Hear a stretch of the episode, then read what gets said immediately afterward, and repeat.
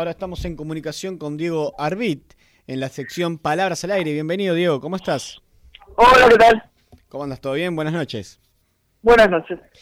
Bueno, queríamos un poco hablar para que nos, en esa sección esta que tenemos que se llama Palabras al Aire, donde entrevistamos y hablamos un poco con poetas, que ellos mismos nos vayan contando por qué escriben, qué los motiva, cuántas publicaciones tienen. Y en ese marco me gustaría que nos cuentes un poco qué te llevó a hacer poesía. Eh, no eh, escribo hace muchos años, quizás eh, lo que se acerca a escribir o componer poemas, me acerca un poco el slam, no hace tanto tiempo, yo escribí más bien novelas, pero mis novelas tienen muchos pasajes de poesía y te diría poesía lírica y oral dentro de las novelas. Claro. ¿Cuántos eh, textos tenés publicados entre novelas y...? Eh, 12 libros y terminé el 13 hace muy poquito. Y mm, bueno, ¿nos podés recitar alguna? Eh, dale. Sí, ahí voy. Oh, mi abuela era una obsesiva de la limpieza. Además de eso, odiaba a mi abuelo. Cada vez que podía, lo maltrataba frente a otras personas. Mi abuelo, escondido en un mundo aparte, casi no hablaba conmigo. Era jugador compulsivo. Jugaba la quiniela, lotería, pro de todo lo que la agencia de apuestas tuviera para ofrecerle.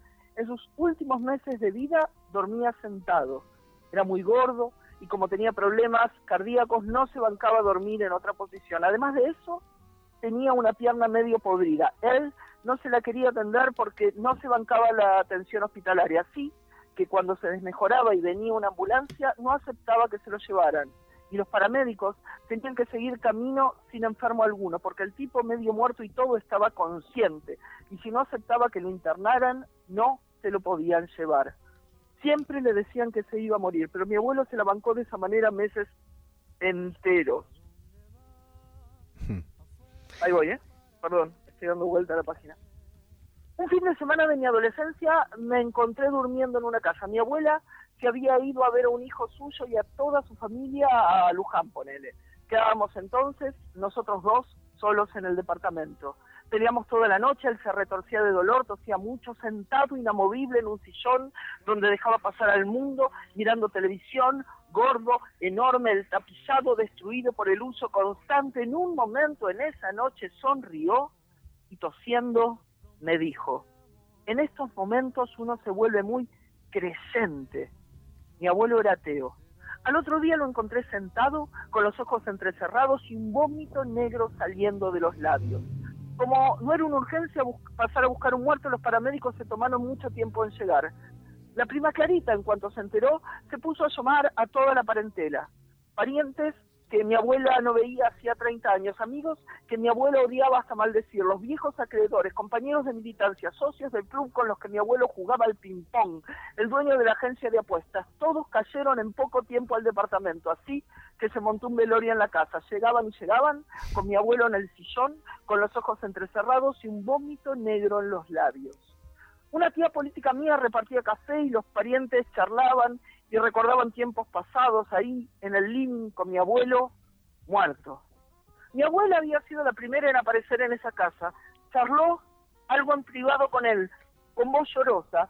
Después se me acercó, me besó y se puso a limpiar. Mi abuela se jactaba de que ninguna planta se le moría. Planta que llegaba al balcón, planta que crecía. Mi abuela se se jactaba de que los adornos que le gustaban se mantenían decenas de años como si nunca les hubiese pasado nada. La vitrina se veía impecable. En el sillón, mi abuelo era una piltrafa. Alrededor, los parientes tomaban café, charlaban y algunos hasta lloraban. Llegó la ambulancia que vino a buscar el cadáver, necesitaron ser cinco para levantarlo, ser una ballena, el señor no se podía levantar por ningún lado, incluso hasta pensaron en llevarse al sillón con él encima, por fin lo cargaron, tenía los pantalones bajos, se le veía el orto, como muerto, era un papelón. Me quedé sentado frente al sillón vacío durante horas. Ese trono de cuero y espuma, el único objeto roto, destruido por el cuerpo enorme de mi abuelo, entre el orden, el brillo y la limpieza de la casa, se quedó ahí, en ese estado, incluso meses después de su muerte, intocable, como los adornos o como las plantas un día cambiaron el tapizado o el sillón, no me acuerdo. No, no, no es lo más importante. En estos momentos uno se vuelve muy creyente, me dijo. Mi abuelo era ateo. Eso es todo. Muy bueno. Muy visual también, ¿no? Estuve ahí en un momento viendo todo eso. ¿Qué te, qué te inspira, digo, a escribir? ¿Qué es lo que te motiva y, te genera que salgan en palabras? Eh, eh, yo creo que escribo para, para tratar de entender la, la, vida, eh, entender lo, lo, que nos educan de, de qué supuestamente es la realidad, eh, qué, es el bien, qué es el mal, qué es crecer, qué, qué es la civilización, un poco eso, tratar de comprenderlo. Entonces, este, desde mi vida hacia el resto, trato de entender el mundo. Das talleres también, ¿no? Tengo entendido. Sí, sí, doy talleres. ¿De, qué son? Hay de todo, pero en, el último tiempo trabajé más en lo relacionado con la performance, la poesía oral, el teatro, el poner el cuerpo en la palabra, eh, muchas veces basado en textos poéticos, pero también en, en todo tipo de textos. Eh, digamos, creo que se puede actuar hasta la lista del supermercado y trato de mostrar eso a, mis alumnos. Tené, eh, eh, formás parte de Sucede, ¿no? Que es un, Soy creador del Sucede con Sagrado Sebaki. Soy una, una punta más dentro del, del enorme elenco que es el Sucede porque es un grupo muy, muy talentoso y con muchos, muchos integrantes, pero inicialmente soy eh, eh, lo creé con él y era parte del elenco inicial. Claro, nosotros vamos a estar compartiendo en nuestro Facebook de más eh, lo que es el Sucede para que aquellos que lo conozcan.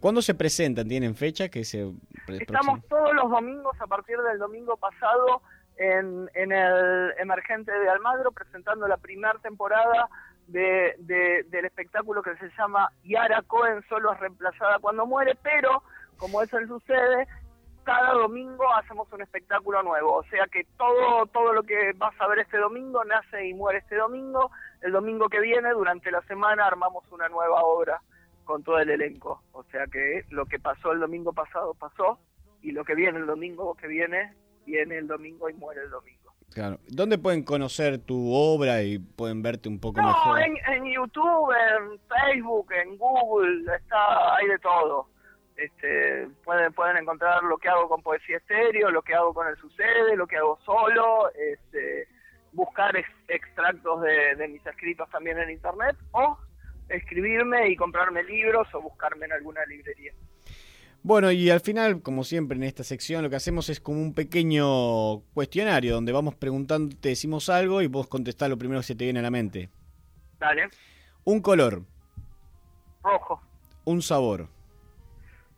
Ah, dulce. Una estación del año. Otoño. Un ave. Eh, una cotorra. Un accidente geográfico. El mar. Una fruta. Ah, la sandía. Un elemento. Aire, fuego, metal, tierra, agua. Eh, fuego. Una textura. Eh, la piel de una mujer. Una obra de arte.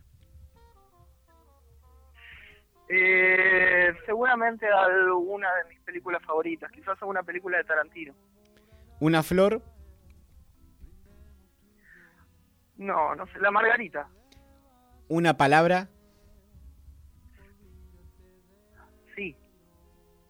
Y una posición para hacer el amor.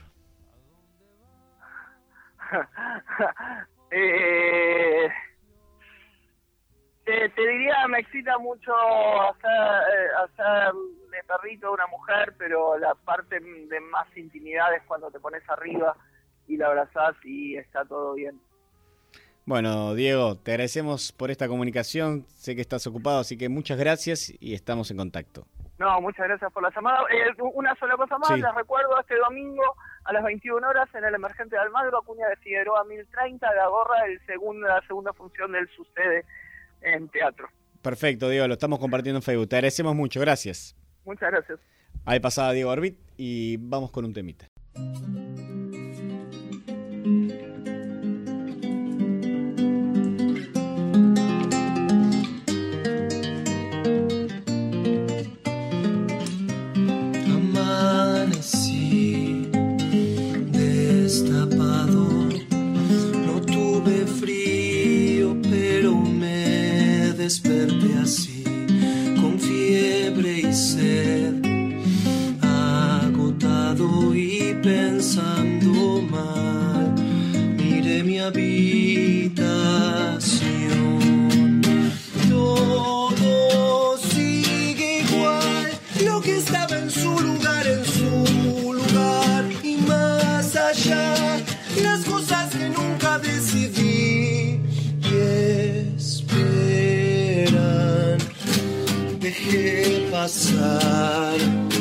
El verano, pero las cosas siguen bien y siguen mal.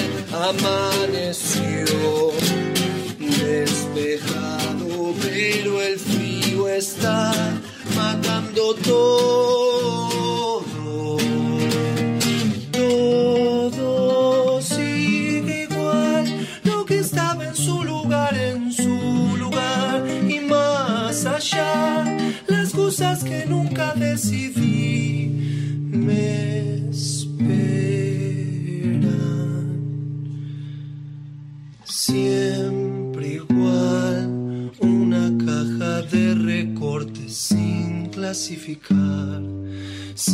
Siempre igual, no es verdad que las cosas cambian, nada fluye en realidad.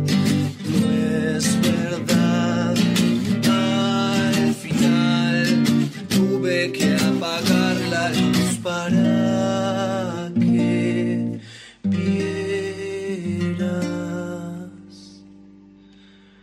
que todo sigue igual, lo que estaba en su lugar,